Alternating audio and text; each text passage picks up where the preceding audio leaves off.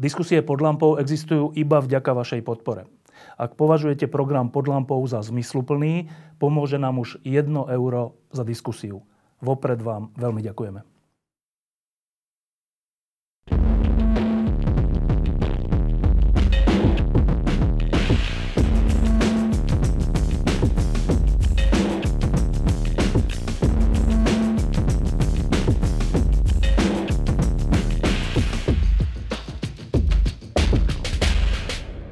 Pred rokom sme tu v štúdiu mali dvoch hostí. Jeden bol Saša Duleba druhá bola pani Verbická a na telefóne sme mali sesternicu človeka, ktorému v tej chvíli išlo o život. E, držal hladovku na protest proti tomu, čo sa s ním v Rusku deje a hovorila o ňom vtedy celá Európa. Som rád, že teraz po roku tu máme toho človeka v štúdiu. Vítam tu Olega Sencova. E, a moja prvá otázka je, um, nakoľko ten tlak, ktorý bol v celej Európe, uh, v Česku a na Slovensku, veľa mladých ľudí robilo rôzne petície, boli stretnutia pred ruskou ambasádou v Prahe aj v Bratislave. Nakoľko ste to cítili a nakoľko to pomohlo tomu, že ste dnes na slobode?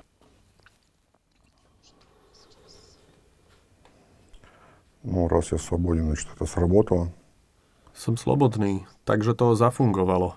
Но вы должны понимать, не только Словакия этим занималась. Вся Musíte pochopiť, že nielen Slovensko sa tomu venovalo. Európa, celý svet, Ukrajina. Predovšetkým organizovali akcie podpory na všetkých úrovniach. Простые граждане ako politici, ľudia zo sféry kultúry, tak aj obyčajní občania. Všetko to vytváralo tlak, ktorý sa 5 rokov zväčšoval a zosilňoval. Podporovali nielen mňa, ale aj ostatných politických väzňov. Vo výsledku tohto tlaku bol Putin nútený pustiť nás. Keď sa politická situácia na Ukrajine a v Európe zmenila, vznikla príležitosť na rokovania a on nás odovzdal ako preddavok týmto rokovaniam.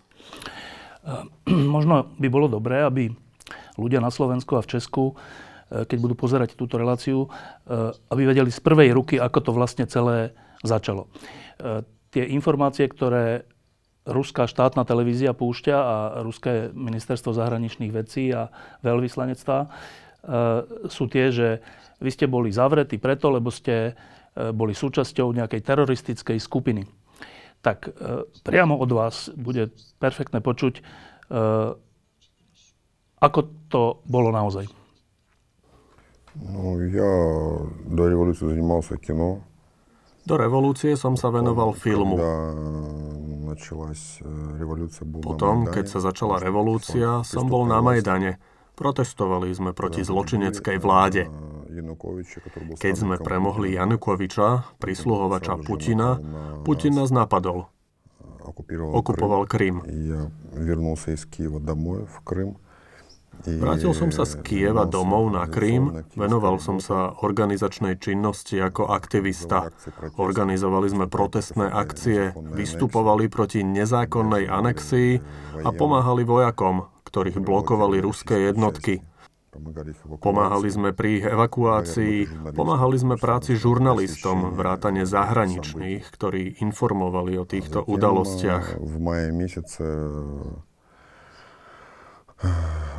a následne sa v máji 2014 vedenie Ruska rozhodlo ukázať nejakú teroristickú skupinu, ktorá existuje na Kryme a plní úlohy z Kieva pre uskutočňovanie diverznej teroristickej vojny.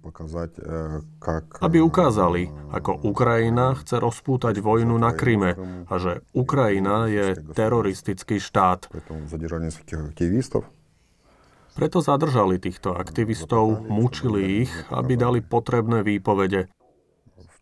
Medzi zadržanými som sa ocitol aj ja, iba že som nepodal žiadne výpovede, ktoré by oni chceli. Mne ponúkli vypovedať proti vedeniu Ukrajiny. Vtedy dostanem 7 rokov. Keď odmietnem, bolo mi priamo povedané, urobia zo mňa organizátora a dostanem 20 rokov. Odmietol som a dostal som 20 rokov. To je všetko. Nevydaril sa im ich zámer urobiť PR teroristickej skupine na Prahu konania prezidentských volieb v roku 2014. Všetci sme šli do väzenia. Na súde neboli žiadne dôkazy, okrem výpovedí vynútených mučením. Ľudia, ktorých počas vyšetrovania eh, dali, sa na súde týchto výpovedí zriekli. Ale súd toto nezohľadnil a aj tak nás odsúdil. Pretože v Rusku nie sú spravodlivé súdy, nezávislé médiá. V Rusku vládne FSB, tajná polícia a robí si, čo chce. Velí mu jedna osoba a to je Putin. Je to totalitný štát, ktorý absolútne kontroluje všetky oblasti života krajiny, v ktorej nie je sloboda a demokracia. Preto im veriť nemôžeme. Rovnako ako nemôžeme veriť informáciám zo Severnej Kórei. To je taký istý autoritatívny štát. My tu na Slovensku máme v tejto chvíli trocha problémy so súdmi a s ich nezávislosťou a ukazuje sa, že všelijaké mafiánske štruktúry majú na naše súdy vplyv. E, keď ste boli súdení a potom aj odsúdení, ako ten súd prebiehal? A hovoríte, že neboli žiadne dôkazy. Ako tí súdcovia alebo súdca, súdkynia e, konali? Aký ste z toho mali dojem? Súd šol dve nedele. Súd trval dva týždne.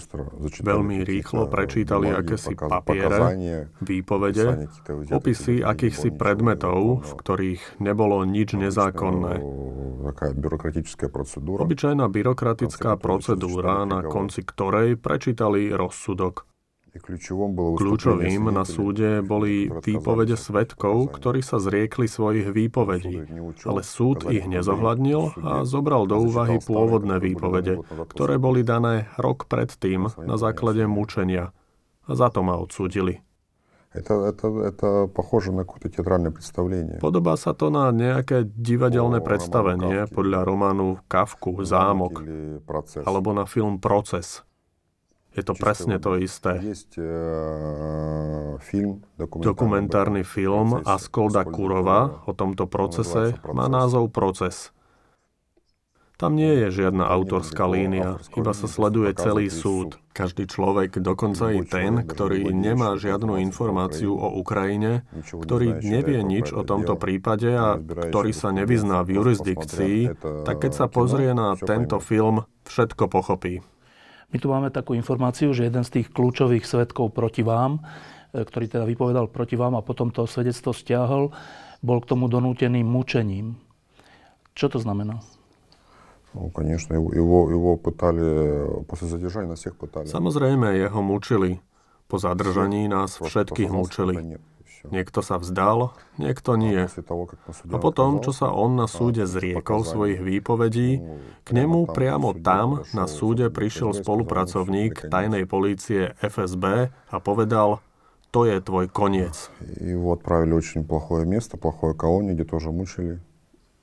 Poslali ho na veľmi zlé miesto, veľmi zlú kolóniu, kde ho tiež mučili a o rok, keď bola výmena väzňov s Ruskom, tých prvých ešte v roku 2016, jeho a ešte druhého chorého vymenili. Takže on vykúpil svoju vinu utrpením tým, že našiel odvahu zrieknúť sa klamstva. Nemám na ňo ťažké srdce. Žije kde si na Ukrajine. Ehm, my sme tu zažili komunizmus v Československu, keď boli najmä v 50. rokoch, ale aj neskôr, ľudia nespravodlivo odsudzovaní a boli tiež nútení vypovedať e, pod trestom smrti alebo pod mučením. Ale my žijeme už 30 rokov, teraz sme mali 30 rokov od pádu komunizmu, tak sme nie úplne zvyknutí na to, že keď sa povie, že niekto je mučený. E, môžete povedať, ako vás mučili?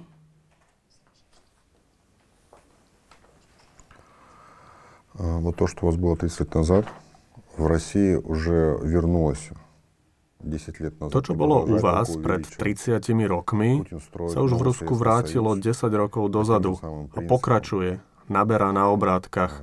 Putin buduje nový sovietský zväz na tých istých princípoch rovnostárstva, strachu, totálnej kontroly nad všetkými sférami života. Je ťažké to pochopiť ľuďom, ktorí žijú v Európe so svojimi vlastnými problémami, ale verte mi, Rusko je strašná krajina. Ona zobrala to najhoršie zo Sovietskeho zväzu. A čo sa týka mučenia, vypočúvanie je surové, zbytkov. Škrtili ma, dusili sáčkom. To je veľmi jednoduché tríznenie, ktoré nezanecháva žiadne stopy, ale pôsobí proti základnému inštinktu, dýchaniu. Veľakrát som to videl vo filmoch a nechápal som, prečo sa ľudia zlomia pri tomto tríznení. V čom je to také? Zadržať dých. Ale nemôžeš ho zadržať. Chceš dýchať, ale dýchať nemôžeš. To je strašný pocit. Živočíšny, s ktorým sa ťažko dá bojovať. Veľmi ťažko sa s tým dá bojovať. A je to efektívne. Netreba vytrhávať nechty, netreba v španielskej čižme drviť nohu, iba sáčok na hlave. Veľmi jednoduché, veľmi efektívne. Nenecháva žiadne stopy. Vyzliekali ma do naha, vyhrážali sa s násilnením, bili gumeným obuškom Také neveselé hry. Vy ste boli odsudení na 20 rokov a myslím, že e, ste to väzenie odpikávali na Sibíri. Eh, ako sa tam k vám správali? Ну, заключенными более-менее отношения можно было выстраивать, хотя не все под... S väzňami bolo možné udržiavať ako také vzťahy, aj keď oni všetci sú pod vplyvom propagandy. Ale jedna vec je nenávidieť fašistov na Ukrajine, o ktorých neustále hovoria v televízii, a druhá vec nenávidieť reálneho človeka, boli určité okamihy, ale vzťahy s väzňami boli ako také bez osobitných problémov. Dozorcovia sa správali zle, pretože to je z jednej strany ich práca a z druhej strany oni ešte viac nenávidia Ukrajincov. Vytiac živého banderovca, pre nich som bol stelesnením zla a nepriateľom. A oni sa snažili, nie všetci, ale viacerí, urobiť môj život čo najhorším. V jednej chvíli, pred rokom, pred viac ako rokom, ste sa rozhodli pre hľadovku a to bola veľmi dramatická situácia, keď sme dostávali správy, že v akom ste stave, že ten stav sa zhoršuje. Um, boli ste odhodlaní ísť až do konca?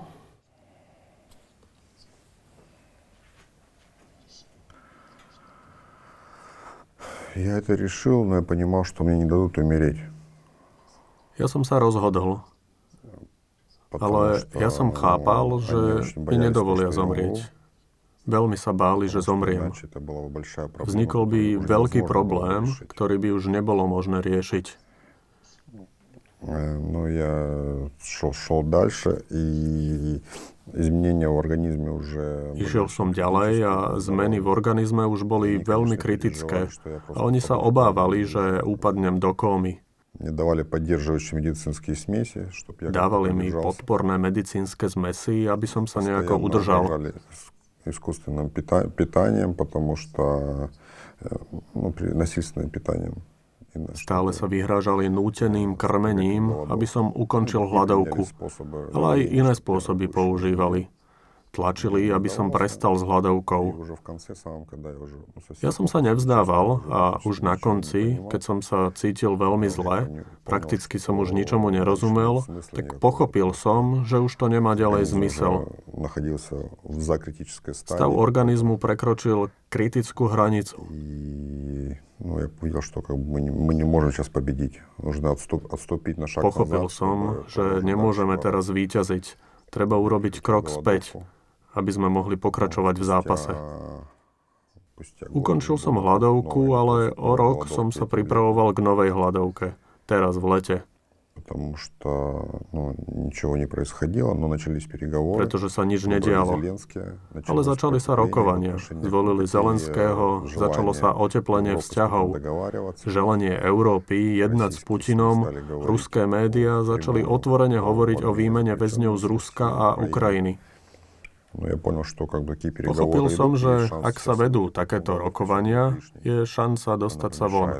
Hľadovka je teraz zbytočná a bude prekážať. Preto som ju nezačal a čakal, ako sa skončia rokovania. Tentokrát boli rokovania úspešné. Oslobodili nás a preto sa to zaobišlo bez hľadovky. Jedný z tých, jeden z dôvodov vašich, vašej hľadovky bolo, že ste sa zastávali aj ďalších ľudí, e, ďalších ľudí z Ukrajiny, ktorí boli politickými väzňami v Rusku. Dokonca ste hovorili, že vám nestačí, že vás prepustia, e, ale že trváte na tom, aby prepustili aj tých ostatných. V rámci tej výmeny, e, kde prepustili vás a ďalších 34 väzňov, je teda táto vaša požiadavka alebo táto vaša predstava splnená, alebo je ešte veľa Ukrajincov politických väzňov v Rusku?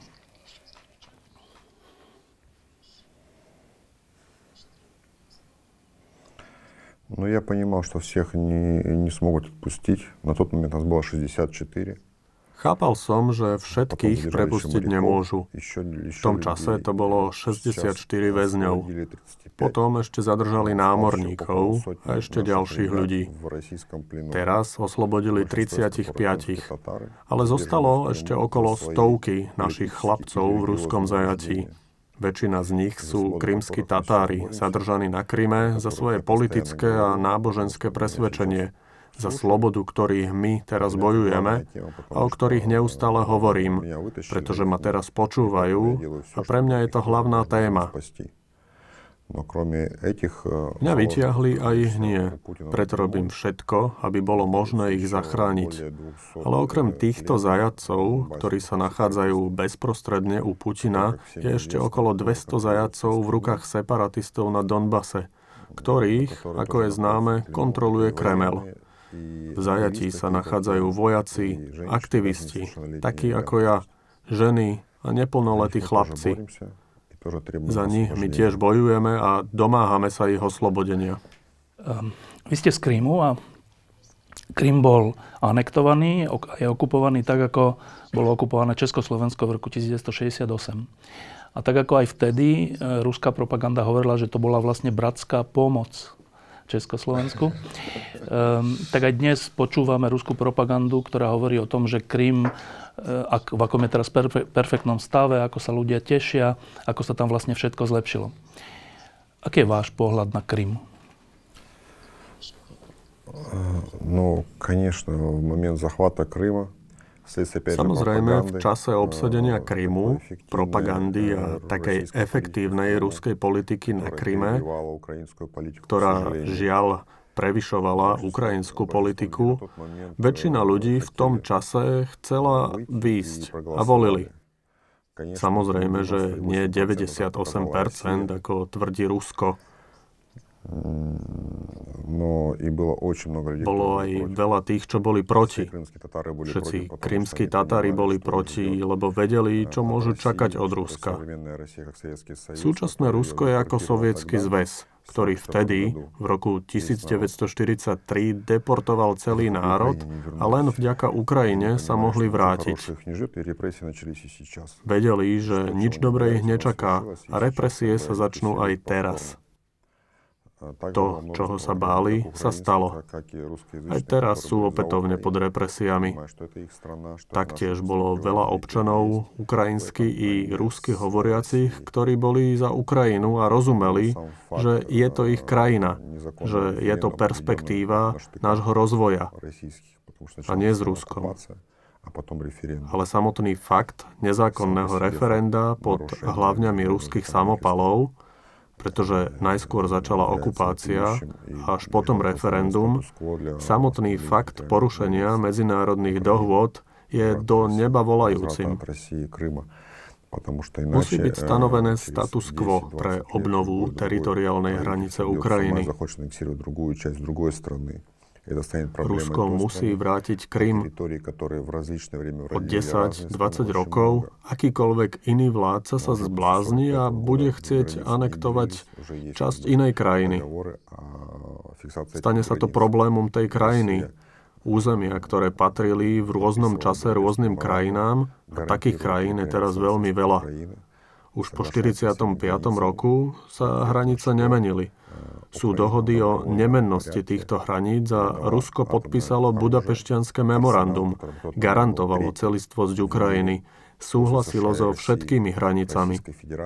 Ukrajina za to dobrovoľne odovzdala Rusku pre bezpečnosť vo svete svoje jadrové zbrane. Arzenál, ktorý bol v tom čase tretí najväčší na svete po USA a Rusku, Ukrajina odovzdala a oslabila sa. Po 20 rokoch nás krajina, ktorá bola povinná garantovať našu bezpečnosť, napadla.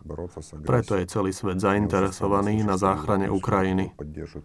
Je pre mňa prekvapujúce, že v Európe sú ľudia, ktorí podporujú Rusko. Buď sú absolútni romantici a nerozumejú, čo je Rusko, alebo sú to cynici, ktorí všetko chápu a zastávajú svoje záujmy. Z Kremla dostávajú výplatu. Akýkoľvek adekvátny človek, ktorý trochu rozumie histórii, vie, čo sa odohráva teraz. Vie, že v tomto konflikte nemôže podporovať Rusko. Toto nie je možné. Nie je možné podporovať agresiu ľudí, ktorí útočia na inú krajinu.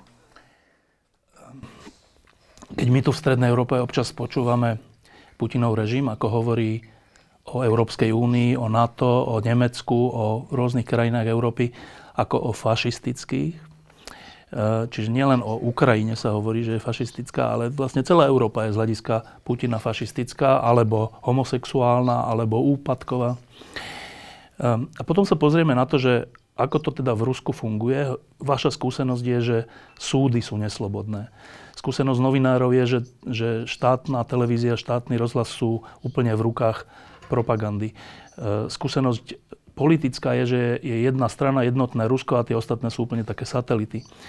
Že skoro to vyzerá zvonka tak, že oni síce ukazujú na všetkých, že sú fašisti, ale skutočný fašistický režim je v Moskve. Совершенно верно. Ja som согласен, потому что... Absolutne správne.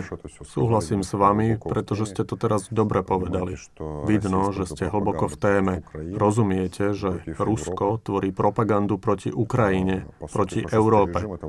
Fašistický režim to je vláda jedného človeka. To je kláňanie sa jednému človeku, vodcovi, keď nefungujú žiadne inštitúcie, nezávislé súdy, parlament, nezávislá vláda, médiá, občianská spoločnosť, nič. Toto je fašizmus, to, čo bolo v Tretej ríši, čo bolo v Taliansku pri Mussolínim, to prebieha teraz v Rusku. Jednak jednej. Ja s vami úplne súhlasím. A teda posled, posledná otázka. Vy ste človek z Ukrajiny a Ukrajina uh, má nejaký sen o tom, kam chce patriť. E, zase ruská propaganda hovorila o Majdane, že to je pokus o prevrat a, a zase fašisti to urobili. E, ja keď som bol viackrát na Ukrajine a na Majdane, kde sme natáčali pod lampou viacero programov, tak zo všetkých tých ľudí, ktorí, ktorí o tom rozprávali, tých mladých Ukrajincov, e, ktorí hovorili o tom, že to bola revolúcia dôstojnosti, revolúcia seba, úcty, tak som mal podobný pocit, ako keď tu bol rok 1989, keď sme Eh, keď, keď tu padol komunistický režim. Eh, a oni všetci hovorili, že oni chcú byť súčasťou Európy. Nechcú byť pod vplyvom Ruska, chcú byť slobodní. Ale sú zase ľudia, ktorí hovoria, že to je nereálne, lebo Rusko je veľké a treba ho rešpektovať. Aký je sen Olega Sencova o Ukrajine v budúcnosti? No ja Človek, u ktorého нет e, мечты, который есть цель. Som človek, ktorý nemá sen, ale mám cieľ. Мечта что такое не... Sen je niečo také nereálne a cieľ je konkrétny. Ja хочу, чтобы наша страна была свободна. Chcem, aby bola naša krajina slobodná, silná a bohatá. Aby sme vstúpili do Európskej únie ako rovnocenný partner so zodpovedajúcou politickou a sociálnou úrovňou, ekonomickým rozvojom, úrovňou slobody, nezávislosťou súdov a zodpovedajúcou všetkým európskym štandardom aby sme sa dostali na takú úroveň, aby sa vrátili všetky územia okupované agresorom, Krym a Donbass. Aby sme žili v miery a v pokoji. Ďakujem pekne. Oleg Sencov. Спасибо. Ďakujem.